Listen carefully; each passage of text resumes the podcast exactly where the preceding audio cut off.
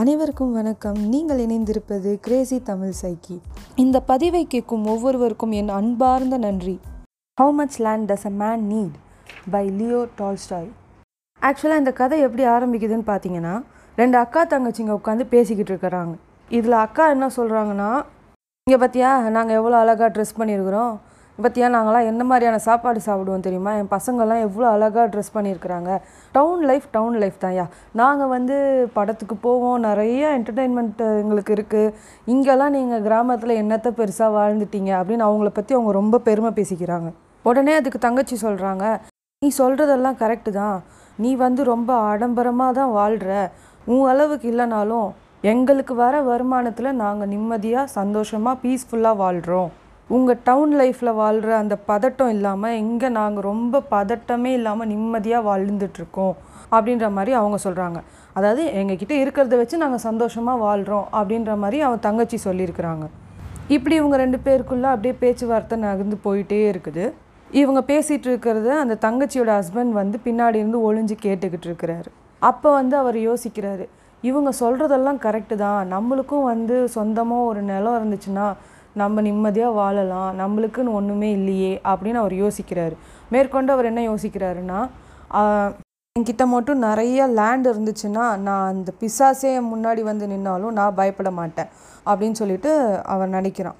அவர் தான் நம்ம கதையோட ஹீரோ அவர் பேர் பஹம். அது ஏதோ ரஷ்யன் நேம்.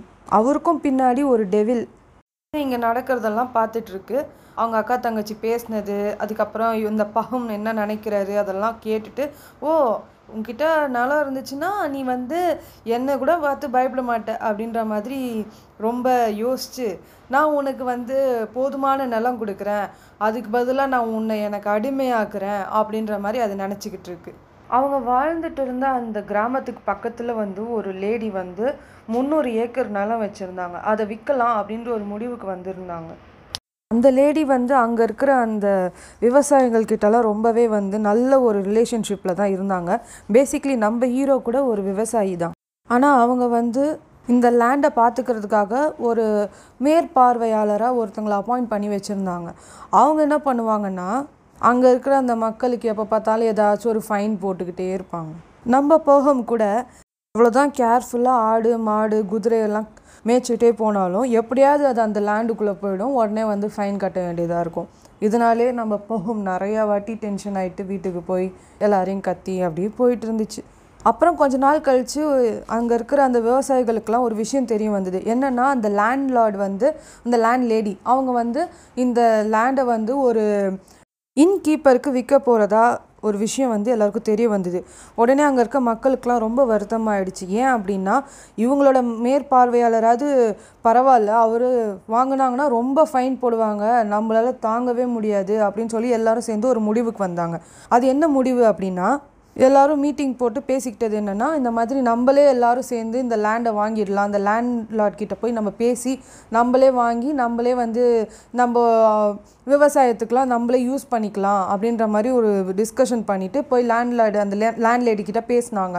அதுக்கப்புறம் இவங்களுக்குள்ளேயே ஏதோ சண்டை வந்து நம்மளுக்கு எவ்வளோ தேவையோ அது அவங்கவுங்க காசு கொடுத்து வாங்கிக்கலாம். காமனானால் வாங்க வேண்டாம் அப்படின்ற மாதிரி ஒரு டெசிஷனுக்கு வந்துட்டாங்க. பகும் பக்கத்து வீட்டில் இருக்கிறவங்கெல்லாம் போயிட்டு ஒரு ஃபிஃப்டி ஏக்கர்ஸ் வாங்கிட்டு வந்துட்டாங்க. இப்போ வந்து பகும்க்கும் ஆசை வந்துடுச்சு சரி நம்மளும் வாங்கணும் அப்படின்னு சொல்லிட்டு. உடனே அவங்க கிட்ட இருக்கிறதெல்லாம் விற்று எப்படியாவது பணத்தை அரேஞ்ச் பண்ணிடணும் அப்படின்னு சொல்லிட்டு அவங்க பசங்களெல்லாம் வந்து கூலி வேலைக்கு அமிச்சு அதோடைய வேஜஸ் அட்வான்ஸாக வாங்கி அதுக்கப்புறம் அவங்க சொந்தக்காரங்க கிட்ட கொஞ்சம் கடன் வாங்கி அப்படி இப்படின்னு ஒரு பாதி அமௌண்ட்டை தேத்திட்டு அதை போய் லேண்ட் லேடி கிட்ட கொடுத்துட்டு இன்னும் ரெண்டு வருஷத்தில் பேலன்ஸை கொடுத்துடுறேன் அப்படின்னு சொல்லி அந்த நிலத்தை வாங்கியாச்சு. எவ்வளோ? ஒரு ஃபார்ட்டி ஏக்கர்ஸ் வாங்கியிருக்காங்க. இப்போ அவன் வாங்கின அந்த நிலத்துல அவன் வந்து விவசாயம் பண்ணுறான் நிறையா விதைகள்லாம் விதைக்கிறான். ரொம்ப நல்ல அறுவடை பண்ணுறான் அதுக்கப்புறம் ஒரு வருஷத்தில் வந்து அவன் சொந்தக்காரங்கிட்ட வாங்கின கடனையும் திருப்பி கொடுத்துடுறான். அந்த நிலத்துக்கு எவ்வளோ பே பண்ணுறதுக்கு பாக்கி இருக்கோ அதையும் பே பண்ணிடுறான். ரொம்ப சந்தோஷமாக ரொம்ப நல்லாவே வாழ்ந்துட்டுருக்கான். இப்போ அவன் ஒரு உண்மையிலேயே அந்த லேண்டுக்கு ஓனர் ஆயிட்டான். எந்த கடனும் இல்லாமல் ரொம்பவே சந்தோஷமாக வாழ்ந்துட்டுருக்கான். அவன் சொந்த நிலத்துல விளையிற அந்த புல்லாகட்டும் அந்த சொந்த நிலையில் நிலத்தில் அவனுடைய சொந்த ஆடு மாடு குதிரை எல்லாம் மேயுது. அதெல்லாம் பார்க்குறதுக்கு அவனுக்கு அவ்வளோ சந்தோஷமாக இருக்குது ஆனால் கொஞ்ச நாள் தான் அந்த சந்தோஷம் நீடிக்குது. அதுக்கப்புறம் அவனுக்கு இன்னும் கொஞ்சம் பேராசை வந்துருச்சு. இன்னும் கொஞ்சம் நிலம் இருந்தால் நல்லா இருக்கும் அப்படின்னு யோசிக்கிறான். And at the same time அவன் வந்து அவன் பக்கத்தில் இருக்கிற அந்த பக்கத்தில் இருக்கிற நிலத்தில் இருக்கிறவங்க கூடலாம் அவன் ஒரு நல்ல ரிலேஷன்ஷிப்பில் இல்லை. ஏன்னா மற்றவங்க யாராச்சும் வந்து இந்த இவன் இடத்துல வந்து ஏதாச்சும் ஒரு ஆடு மாடு லைட்டாக மே வந்துருச்சுனாலோ இவன் ரொம்பவே சண்டை போட்டு கத்த ஆரம்பிச்சிட்டான். அவன் எதுக்கு எடுத்தாலும் வந்து கோர்ட்டுக்கு போகிற மாதிரி எல்லாத்துக்கும் வந்து ஃபைன் போடுறது அதுக்கப்புறம் வந்து அவங்க ஊர் டிஸ்ட்ரிக்ட் கோர்ட்டில் கம்ப்ளைண்ட் பண்ணுறது இந்த மாதிரியான வேலைகள்லாம் பண்ணி ரொம்ப ரூடாக நடந்துக்க ஆரம்பிச்சிட்டான். அதுக்கப்புறம் அவங்க பக்கத்தில் இருக்கிற அந்த ஜனங்கள்லாம் வந்து பகமை ரொம்ப வெறுக்க ஆரம்பித்தாங்க இதுக்காக நம்ம அவனுக்கு ஏதாச்சும் ஒரு பாடம் புகட்டணும் அப்படின்னு நினச்சாங்க. அவன் வேணும்னே வந்து பர்பஸ்ஃபுல்லாக வந்து அவனுடைய அவங்களுடைய அந்த ஆடுகளெல்லாம் வந்து வேணும்னே மேய விடுறது இந்த மாதிரிலாம் பண்ணாங்க. அப்புறம் ரொம்ப வந்து என்ன பண்ண ஆரம்பிச்சிட்டாங்கன்னா நைட்டோட நைட்டாக வந்து அந்த மரத்தெல்லாம் வெட்டி விட்டு போகிறது இந்த மாதிரிலாம் பண்ணிட்டு இருந்தாங்க. உடனே அந்த ஒரு நாள் வந்து அந்த பகம் வந்து பார்த்தா என்னடா மரம்லாம் வெட்டி இருக்கு அப்படின்னு சொல்லிட்டு யார் இதை பண்ணான்னு கண்டுபிடிச்சே ஆகணும்னு சொல்லிட்டு ரொம்ப கோவப்பட்டு அப்புறம் கடைசியில் வந்து இது யாரோ நம்மளோட நெய்பர் தான் பண்ணியிருக்காங்கன்னு சொல்லி யாருன்றதை கண்டுபிடிச்சி மறுபடியும் வந்து கோர்ட்டில் போயிட்டு கம்ப்ளைண்ட் ஃபைல் பண்ணி அதுக்கப்புறம் அது வந்து உங்களுக்கு ப்ரூஃப் இல்லை இதுதான் இவர் தான் பண்ணாருன்ட்டு உங்களுக்கு வந்து யாரும் ப்ரூவ் பண்ணுறதுக்கு எவிடன்ஸ் இல்லை அப்படின்னு சொல்லி அது வந்து கேஸ் டிஸ்மிஸ்ட் அப்படின்லாம் ஆயிடுச்சு. ரொம்ப அவங்க ஒருத்தருக்கு ஒருத்தர் சண்டை போட்டுக்கிட்டு இவர் ஜட்ஜையே திட்டிட்டு அப்படி இப்படின்னு ஒரு கலவரமாகவே போயிட்டு இருந்துச்சு. இவர் கூட யாருக்குமே ஒரு சுமூகமான ஒரு ரிலேஷன்ஷிப்பே இல்லை கடைசியில். அந்த டைமில் வந்து ஒரு வதந்தி பரவிட்டு இருந்துச்சு. என்னென்னா இந்த ஊர் மக்கள்லாம் வந்து இந்த ஊரை விட்டு வேற ஊருக்கு போகிறாங்க அப்படின்ற மாதிரி. உடனே நம்ம ஹீரோ என்ன நினச்சிருக்கிறாருன்னா எல்லாரும் போயிட்டாங்கன்னா நம்ம எல்லாத்தையுமே ஆக்கிரமிச்சுக்கிட்டு நம்ம தான் இந்த ஊருக்கு பெரிய ராஜா மாதிரி வாழ்ந்துக்கலாம். நம்மளே இங்கே இருந்துக்கலாம் அப்படின்ற மாதிரி ஒரு ஐடியா பண்ணிட்டு இருந்தாங்க. அப்போ வந்து அவர் எதர்ச்சியாக வந்து ஒரு ஸ்ட்ரேஞ்சரை மீட் பண்ணுறாரு அவங்க என்ன சொல்கிறாங்கன்னா நம்ம ஊர்லேருந்து நிறைய பேர் வந்து அங்கே வந்து ஒரு வேற ஒரு ஊரில் போய் செட்டில் ஆகுறாங்க. அங்கே வந்து ஒருத்தருக்கு இருபத்தஞ்சி ஏக்கர்னாலும் சும்மாவே தராங்களாம் அப்படின்ற மாதிரி சொல்லியிருக்கிறாரு. உடனே வந்து பஹும் வந்து ரொம்பவே வந்து யோசிக்கிறாரு. நம்ம எதுக்கு இங்கே இவ்வளோ கஷ்டப்படணும்? நம்ம பேசாமல் அங்கே போயிடலாம் அப்படின்ற மாதிரி நினச்சிட்டு உடனே அவர் வந்து அங்கே கிளம்பி போகிறாரு அந்த ஸ்ட்ரேஞ்சர் சொன்ன மாதிரியே அங்கே இருக்கிற மக்களுக்கெலாம் நிறைய லேண்ட் கொடுக்குறாங்க. அதாவது ஒருத்தருக்கு டுவெண்ட்டி ஃபைவ் ஏக்கர்ஸ் லேண்ட் கொடுக்குறாங்க. அதோட அவங்களுக்கு நம்மக்கிட்ட காசு இருந்துச்சுன்னா நம்ம எக்ஸ்ட்ராவாக கூட எவ்வளோ வேணாலும் வாங்கிக்கலாம் அப்படின்ற மாதிரிலாம் சொல்லியிருக்கிறாங்க. நம்ம போகம் போகிறாரு அவர் போயிட்டு ஒன் டுவெண்ட்டி ஃபைவ் ஏக்கருக்கு லேண்டு வாங்கி அவர் வந்து அவரோட விவசாயத்தை வா ஆரம்பிக்கிறார். இங்கேயும் அவர் ரொம்ப சந்தோஷமாக நல்லா வாழ்ந்துக்கிட்டு இருக்கிறாரு. ஆனால் அந்த சந்தோஷம் மறுபடியும் கொஞ்ச நாளைக்கு தான் நீடிச்சுது. அதுக்கப்புறம் அவருக்கு இந்த நிலமும் பத்தலை அப்படின்ற ஒரு ஃபீலிங் வந்துடுச்சு மொதல் வருஷம் வந்து அவர் வந்து அவருக்கு கொடுக்கப்பட்ட அந்த லேண்டில் வந்து அவர் வந்து கோதுமையை விளைய வைக்கிறாரு. அவருக்கு போக போக நிறைய விளைய வைக்கிறதுக்கு ஆசை வந்துச்சு. பட் அதுக்கான நிலம் அவருக்கு போதுமானதாக இல்லாததுனால அவர் வந்து சில நிலத்தை வந்து ரெண்ட்டுக்கு வாங்கி அவர் அதில் வந்து விளைய வச்சு பண்ணிட்டு இருந்தார். போக போக இதை ம ரெண்ட்டுக்கு வச்சு நம்ம பண்ணுறதை விட சொந்தமாகவே இருந்துச்சுன்னா நல்லா இருக்கும் அப்படின்னு யோசிக்கிறாரு. அப்போ தான் அவர் இன்னொரு ஒரு ஒருத்தரை பார்க்குறாரு. அவர் ஒரு விவசாயி அவர்கிட்ட வந்து ஒரு ஆயிரத்தி முந்நூறு ஏக்கர் நிலம் இருக்குது அதை வந்து விற்க முடியாமல் கஷ்டப்பட்டுட்ருக்கிறாரு உடனே நம்ம ஹீரோ வந்து பேரம் பேசி ஒரு தௌசண்ட் ஃபைவ் ஹண்ட்ரட் ரபிள்ஸ்க்கு வந்து வாங்கணும் அப்படின்ற மாதிரி வந்து வாங்கிடுறாரு. ரப் ருபிள்ஸ் அப்படின்றது வந்து அவங்க ஊர் கரன்சி அப்புறம் வழியில் வந்து அவரோட ஃப்ரெண்டை பார்க்குறாரு அவர் என்ன சொன்னாருன்னா நான் இப்போ தான் பதிமூணாயிரம் ஏக்கர் நிலம் வாங்கிட்டு வந்தேன். அதுவும் இது எல்லாத்தையுமே சேர்த்து தௌசண்ட் ருபீஸ்லேயே நான் வாங்கிட்டேன் அப்படின்னு சொல்லி சொல்கிறாரு உடனே வந்து நம்ம ஹீரோக்கு வந்து ரொம்பவே வந்து ஆச்சரியமாக எப்படி? அப்படின்னு சொல்லி கேட்டிருக்காங்க. உடனே வந்து அதுக்கு அவங்க ஃப்ரெண்டு சொல்லியிருக்கிறாங்க இந்த மாதிரி நான் வந்து பஷ்கீர் அப்படின்ற ஒரு ஊருக்கு போனேன். அங்கே இருக்க மக்களுக்கு நான் சில கிஃப்ட்ஸ் எல்லாம் வாங்கிட்டு போயிருந்தேன். அதுக்கே பா வாங்கிட்டு அவங்க வந்து ரொம்ப சந்தோஷமாயிட்டு நாங்கள் உங்களுக்கு பதிலுக்கு ஏதாச்சும் உதவி பண்ணுறோம் அப்படின்னு கேட்டாங்க. அப்போ வந்து எனக்கு இந்த லேண்ட் கேட்டும்போது அவங்க எனக்கு கொடுத்தாங்க அப்படின்ற மாதிரி அவர் ஃப்ரெண்டு சொல்லியிருக்கிறாரு. உடனே வந்து இவரும் டிசைட் பண்ணிட்டாரு நம்மளும் போகலாம் அப்படின்னு சொல்லிட்டு அவங்க ஊர் மக்கள் வந்து வேறு லாங்குவேஜ் பேசுவாங்க. அது இவருக்கு புரியாது நம்ம ஹீரோவுக்கு ஸோ ஒரு டிரான்ஸ்லேட்டரோடு அவங்க போயிட்டாங்க. இந்த ஃப்ரெண்டும் வந்து என்னென்ன மாதிரி கிஃப்ட்லாம் வாங்கிட்டு போகணும் அப்படின்னு ஐடியாலாம் கொடுக்குறாங்க எல்லாத்தையும் கேட்டுட்டு வாங்கிட்டு அந்த ஊருக்கு கிளம்பி போகிறாரு அதே மாதிரி இந்த மாதிரியான கிஃப்ட்ஸ் எல்லாம் கொடுக்குறாரு. அந்த ஊர் மக்கள் வந்து ரொம்பவே வந்து சந்தோஷமாயிட்டாங்க. அவங்களும் வந்து பதிலுக்கு வந்து உங்களுக்கு நீங்கள் என்ன வேணும்னு சொல்லுங்கள் உங்களுக்கு ரிட்டர்ன் நாங்கள் என்ன கொடுக்கணும்? அப்படின்ற மாதிரி கேட்குறாங்க ரொம்பவே நல்லா உபசரித்தாங்க லைக் அவங்க வந்து மட்டன் கொடுத்தாங்க டீ கொடுத்தாங்க சூப்பு கொடுத்தாங்க என்னென்னமோ. அவங்க ரொம்ப ராஜ மரியாதை தான் அவருக்கு நம்ம ஹீரோக்கு அதுக்கப்புறம் வந்து நடுவில் இருக்க டிரான்ஸ்லேட்டர் வந்து இவங்க நம்ம ஹீரோக்கும் அந்த ஊர் மக்களுக்கும் வந்து டிரான்ஸ்லேட் பண்ணிட்டு இருக்கிறாங்க. நம்ம ஹீரோ வந்து எனக்கு வந்து எங்கள் ஊரில் வந்து ரொம்பவே வந்து ஜனத்தொகை ஜாஸ்தியாகிடுச்சு ஸோ வந்து என்னால் நிம்மதியாக அங்கே வந்து விவசாயம் பண்ண முடியல வாழறதுக்கு ரொம்ப ரொம்பவே கஷ்டமாக இருக்குது உங்கள் ஊர் நிலம்லாம் ரொம்பவே வந்து ரொம்ப ஃபெர்டைலாக ரொம்ப நல்லா இருக்குது ஸோ உங்கள் ஊர் நிலத்தை எனக்கு கொஞ்சம் கொடுத்தீங்கன்னா நான் ரொம்ப சந்தோஷப்படுவேன் அப்படின்னு சொல்லி கேட்டிருக்காங்க. உடனே இதை டிரான்ஸ்லேட் பண்ணி அவங்க டிரான்ஸ்லேட்டர் சொல்கிறாங்க உடனே அவங்களுக்குள்ளேயே வந்து ரொம்ப வந்து ஆர்கியூமெண்ட்லாம் பண்ணிகிட்ருக்காங்க என்னமோ. ஏ உடனே வந்து என்ன பேசிக்கிறாங்க அப்படின்னு சொல்லி நம்ம ஹீரோ வந்து கேட்டிருக்கிறாரு டிரான்ஸ்லேட்டர் கிட்ட. அதுக்கு வந்து அவர் சொல்கிறாரு இல்லை அவங்க சீஃப்னு யாரோ இருக்கிறாங்களா? அவங்க கிட்ட டிஸ்கஸ் பண்ணிவிட்டு கொடுக்கலான்னு சில பேர் சொல்கிறாங்க இல்லை அதெல்லாம் வேண்டாம் அப்படின்ற மாதிரி சொல்கிறாங்க அப்படின்னு. அவங்க பேசினே இருக்கும்போது சீஃப் வந்து இறங்குறாரு. உடனே அங்கே இருக்க அந்த மக்கள்லாம் ரொம்ப சைலண்ட் ஆகிட்டாங்க என்ன நடந்தது? அப்படின்றதெல்லாம் சீஃப் கிட்ட சொல்கிறாங்க நம்ம ஹீரோ வந்து அந்த சீஃபை பார்த்த உடனே இந்த மாதிரி இருந்தாங்க அப்படின்னு சொல்லிட்டு ப்ரெசன்ட்ஸ் எல்லாம் கொஞ்சம் கொடுக்குறாங்க. லைக் ஒரு நல்ல ஒரு கவுனு அதுக்கப்புறம் ஒரு ஃபைவ் பவுண்டு டீ அதுக்கப்புறம் வந்து அந்த மாதிரி சில விஷயங்கள்லாம் வந்து கொடுக்குறாங்க. அதையும் வந்து அந்த சீஃப் வந்து வாங்கி வச்சுக்கிட்டு என்ன? அப்படின்றதெல்லாம் கேட்டுட்டு எல்லாரும் பேசிக்கிட்டு இருக்காங்க.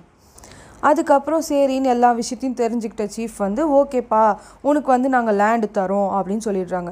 உடனே நம்ம ஹீரோ மனசில் என்ன நினைக்கிறாருன்னா அது என்ன வாய் வார்த்தையே தரேன்னு சொல்கிறாங்க நாளைக்கு வந்து இல்லை இல்லை இது எங்களுது அப்படின்ட்டாங்கன்னா என்ன பண்ணுறது அப்படின்றதுனால அவர் வந்து என்ன சொல்கிறாருன்னா எனக்கு வந்து இதுதான் என் இடம் அப்படின்ற மாதிரி எனக்கு வந்து அக்ரிமெண்ட் மாதிரி போட்டு கொடுத்துடுங்க அப்படின்னு சொல்லி கேட்குறாங்க நம்ம ஹீரோ உடனே வந்து சீஃப் சொல்கிறாரா ஓகே அப்படியே பண்ணிடலாம் அப்படின்னு சொல்லி சொல்கிறாரு உடனே மெதுவாக நம்ம ஹீரோ வந்து ஓகே சீஃப் எவ்வளோ ஆகும் இதுக்கு? அப்படின்னு சொல்லி ஆரம்பிக்கிறாரு. உடனே சீஃப் சொல்கிறாங்க ஒரு நாளைக்கு தௌசண்ட் ரஃபிள்ஸ் அப்படின்னு சொல்கிறாங்க உடனே நம்ம ஹீரோக்கு வந்து அது ஒரு நாளைக்கு தௌசண்ட் ரஃபிள்ஸ்னு சொல்கிறாங்களே அப்படின்னா என்னன்னே புரியலன்னு சொல்லிட்டு கேட்குறாங்க உடனே வந்து அவர் சொல்கிறாரு ஒரு நாளைக்குள்ளே உன்னால் எவ்வளோ தூரம் டிஸ்டன்ஸ் கவர் பண்ணி உன்னால் நடந்து போயிட்டு வர முடியுதோ அவ்வளோ இடமும் உனக்கு தான் அப்படின்ற மாதிரி சொல்கிறாரு உடனே வந்து நம்ம ஹீரோ கேட்குறாரு அப்படின்னா நான் ரொம்ப தூரம் நடப்பேனே எனக்கு அது ரொம்ப ஈஸியாச்சு எல்லாமே எனக்கே கொடுத்துருவீங்களா? அப்படின்ற மாதிரி கேட்கும்போது ஆமாம் அப்படின்னு நான் வந்து சீஃபும் வந்து சிரிச்சுக்கிட்டே பதில் சொல்கிறாரு ஓகே நாளைக்கு காலையில் வந்து இந்த இடத்துல அசெம்பிள் ஆகிடுங்க எல்லாரும் ஊர் மக்கள்லாம் வந்துருங்கன்ற மாதிரி டிசிஷன் எடுத்துகிட்டு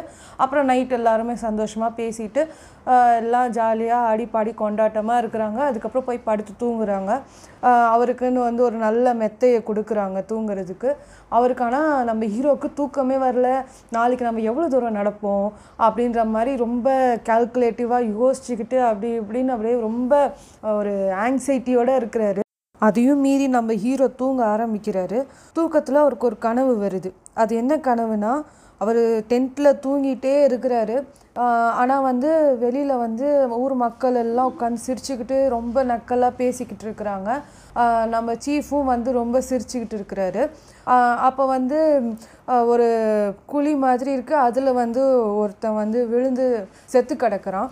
உடனே வந்து அந்த சீஃப் கிட்ட போயிட்டு எதுக்காக நீங்கள் சிரிச்சுட்டு இருக்கீங்க சீஃப் அப்படின்னு சொல்லி கேட்குறாங்க உடனே அந்த சீஃப் வந்து அவரோட ஃப்ரெண்டாக மாறிடுறாரு. எந்த ஃப்ரெண்டுனா நம்மளுக்கு இந்த மாதிரி பஸ்கீர்னு ஒரு ஊர் இருக்குது அங்கே இந்த மாதிரி கிஃப்டெல்லாம் கொடுத்தா நம்மளுக்கு லேண்டு கொடுப்பாங்கன்னு சொன்னார்ல அந்த ஃப்ரெண்டாக மாறிடுறாரு. உடனே வந்து நம்ம ஹீரோ கேட்குறாரு நீ எப்போத்துலேருந்து இங்கே இருக்கிற? எவ்வளோ நேரமாக நீ இங்கே இருக்க? அப்படின்னு கேட்டுகிட்டே இருக்கும்போது அந்த ஃப்ரெண்டு நான் அவர் நம்ம ஹீரோ ஃபஸ்ட்டு ஃபஸ்ட்டு ஒரு ஊரில் இருக்கும் போது ஒருத்தர் ஸ்ட்ரேஞ்சர் கிட்ட பேசினார்ல அந்த டுவெண்ட்டி ஃபைவ் ஏக்கர்ஸை லேண்ட் கொடுக்குறாங்க இந்த ஊரில் அப்படின்னு சொல்லி அந்த ஒரு நபராக மாறிடுறாரு. அதுக்கப்புறம் இவருக்கு ஒரே கன்ஃபியூஸ் ஆகிடுச்சு என்னடா நீங்கள் எப்போ இப்போ இங்கே வந்தீங்க? அப்படின்னு பார்த்துட்டு இருக்கும்போது அவரும் மறைஞ்சு அவ அந்த ஒரு பிசாஸ் அந்த டெவிலாக வந்து அந்த அந்த ஆள் மாறிடுறாங்க. இவருக்கு ஒரே ஷாக்கிங்காக ஆகிடுச்சு அதுக்கப்புறமா அந்த குழியில் விழுந்திருக்க அந்த மனுஷன் யார் அதுன்னு பார்த்தா ஒரு ட்ரௌசரும் பேண்ட்டும் மட்டும் போட்டு ஒரு பேர் ஃபூட்டோட அப்படியே படுத்து இறந்து கிடக்குறாங்க. யாருன்னு உத்து பார்த்தா அது அந்த நம்ம ஹீரோ பகும் தான். தூக்கி வாரி போட்டு அந்த கனவு கண்டு எழுந்து பார்த்தா காலையில் டைம் ஆயிடுச்சு. சரி இப்போ நம்ம வந்து கிரவுண்டுக்கு போகிற டைம் ஆயிடுச்சு அப்படின்னு சொல்லி அந்த கனவெல்லாம் விட்டு தள்ளிட்டு நம்ம கிரவுண்டுக்கு போவோம் அப்படின்னு ரெடியாகி போகிறாங்க அதுக்கப்புறமா சீஃபு அந்த ஊர் மக்கள் எல்லாம் வந்து அங்கே வந்து நிற்கிறாங்க அந்த சீஃப் அவரோட கேப்பு கழட்டி வைக் கிரவுண்டில் வைக்கிறாரு. இங்கேருந்து உன்னோட பயணம் ஆரம்பிக்கணும் அப்படின்னு சொல்கிறாரு அந்த கேப்பில் வந்து இவர் தௌசண்ட் ரபிள்ஸ் வந்து வைக்கிறாங்க. நம்ம ஹீரோ வச்சுட்டு இந்த மாதிரி இன்னைக்கு சூரிய அஸ்தமனம் ஆகிறதுக்குள்ளே நீ எவ்வளோ லேண்டு கவர் பண்ணிவிட்டு இந்த இதே இடத்துக்கு வரியோ அவ்வளோ இடமும் உனக்கு தான். நீ எந்த ரூட் வழியாக போறியோ அதே ரூட் வழியாக தான் திரும்பி வரணும் அப்படின்ற ஒரு கண்டிஷனும் வைக்கிறாங்க. அந்த ரூட் எப்படி எனக்கு தெரியணுமே அது எப்படி நான் தெரிஞ்சுக்கிறதுன்றதுக்கு நீ வந்து ஒரு கோடாரி எடுத்துகிட்டு போயிட்டு நீ போகிற வழிலாம் அடையாளத்துக்கு வந்து அந்த இடத்துல ஒரு குழியை தோண்டிக்கிட்டே போ. அது வழியாக வந்து நீ ரிட்டர்ன் வரணும். அதை அடையாளமாக வச்சுட்டு நீ ரிட்டர்ன் வா அப்படின்னு சொல்கிறாங்க கிளம்புற போது ஒரு குழி தோன்றாரு. அதுக்கப்புறம் வழியெல்லாம் குழி தோண்டிட்டு போயிட்டே இருக்கிறாரு. ஒரு வாட்டர் பாட்டில் அதுக்கப்புறம் அவருக்கு சாப்பாடு எல்லாத்தையுமே ஒரு பேக்கில் போட்டு ஷூ பூட்ஸ் எல்லாம் போட்டுட்டு அவர் கிளம்பி போகிறாரு நல்லாவே கிளம்பி போயிட்டு சந்தோஷமாக போயிட்டுருக்கிறாரு எப்படியாவது நம்ம நிறைய இடத்த பிடிக்கணும் அப்படின்ற ஒரு வைராகியத்தோடு போகிறாரு கொஞ்ச நேரம் போகுது ஒரு மூணு மைல் நடக்கிறாரு. அதுக்கப்புறமா வந்து சரி கொஞ்ச நேரம் பிரேக்ஃபாஸ்ட் சாப்பிட்லான்னு சொல்லிட்டு பிரேக்ஃபாஸ்ட் சாப்பிட்றாரு. அதுக்கப்புறம் சரின்னு மறுபடியும் நடக்க ஆரம்பிக்கிறாரு. திரும்பி பார்த்தா அந்த மக்கள் எல்லாம் தெரியுறாங்க. இன்னும் கொஞ்சம் தூரம் நடக்கிறாரு. அதுக்கப்புறம் திரும்பி பார்க்குறாங்க மக்கள்லாம் கொஞ்சம் கம்மியாக தெரியுறாங்க. ரொம்ப தூரம் நடந்துட்டோம் அப்படின்னு நினைக்கிறாரு. மறுபடியும் கொஞ்சம் தூரம் நடக்கிறாரு. அந்த மக்கள் எல்லாம் ஒரு எறும்பு மாதிரி தெரிய ஆரம்பிக்கிறாங்க. அதுக்கப்புறம் பார்க்குறாரு இந்த பக்கம்லாம் நடந்தால் நம்ம வந்து இந்த மாதிரியான தானியங்கள் எல்லாம் வந்து விளைய வைக்கிறதுக்கு இந்த இடம் நல்லா இருக்கும்னு முடிச்சுட்டு அவர் பேராசையில் இன்னும் நடந்துக்கிட்டே இருக்கிறாரு. அதுக்கப்புறம் மத்தியானம் நேரம் வருது. மத்தியானம் பன்னெண்டு மணி இருக்கும். அப்போ வெயில் பொழக்குது. அதுக்கப்புறம் சரி கொஞ்சம் சாப்பிட்லான்னு சாப்பிட்றாரு. அதுக்கப்புறம் மறுபடியும் கொஞ்சம் தூரம் நடப்போம் அப்படின்னு நடந்து நடந்து கொஞ்சம் மத்தியானத்துக்கும் மேலே தாண்டினதுக்கப்புறம் சரி ரிட்டர்ன் போகணும் அப்படின்னு ஆரம்பிக்கிறாரு. வரும்போது எவ்வளோ வேகமாக நடந்தாரோ அந்த அளவுக்கு வேகமாக ரிட்டர்ன் போக முடியல. அவருக்கு வெயில் கொளுத்துது. அவரால் அந்த ஹீட்டை தாங்க முடியல. கொஞ்சம் கொஞ்சமாக அவரோட பேகு அப்புறம் அவருடைய அந்த வாட்டர் பாட்டில் எல்லாத்தையுமே அவர் வெயிட்டாக இருக்குது அப்படின்றதெல்லாம் தூக்கி போட்டு அவரோட ஷூஸு எல்லாத்தையுமே வந்து அவர் வந்து தூக்கி போட்டு அவர் வெறுமனே நடந்து வந்துட்டு இருக்கிறாரு. அப்படியே வரும்போது அவருக்கு ரொம்ப டயர்ட் அவரால் நடக்கவே முடியல. அவரோட ஒரு மனசு சொல்லுது கொஞ்சம் ரெஸ்ட் எடு அப்படின்னு. ஆனால் வந்து நம்ம இப்போ ரெஸ்ட் எடுத்தோன்னா தூங்கிடுவோம். நம்மளுக்கு அவ்வளோ டயர்டாக இருக்குது ரிட்டர்ன் போக முடியாது. அதனால் எப்படியாவது கொஞ்ச நேரம் கஷ்டப்பட்டோம்னா லைஃப் லாங் நல்லா இருக்கலாம் அப்படின்ற ஒரு இதில் அவரே ஒரு புஷ் பண்ணிட்டு போயிட்டே இருக்கிறாரு. அவரோட இதயம் வந்து ஒரு சுத்தியல் மாதிரி அடிச்சுக்கிட்டு இருக்கு. அவரோட காலுக்கும் அவருக்கும் சம்மந்தமே இல்லைன்ற மாதிரி அவர் கோஆப்ரேட் பண்ணாமல் அவர் கால்கள்லாம் அப்படியே சோர்ந்து நடக்குது. ஆனால் எல்லாத்தையுமே வந்து நாளைக்கு நம்மளை யாரும் இந்த மக்கள்லாம் வந்து கிண்டல் பண்ணிடக்கூடாதுன்ற ஒரே ஒரு காரணத்துக்காக அவர் அப்படி வேகமாக நடந்து நடந்து போயிட்டு இருக்கிறாரு முடிஞ்சு முடியலனாலும் அவர் உயிரை கொடுத்து நடந்து நடந்து போயிட்டு இருக்காரு அவர் கண்ட கனவு அவருக்கு ஞாபகம் வந்துட்டு வந்துட்டு போகுது.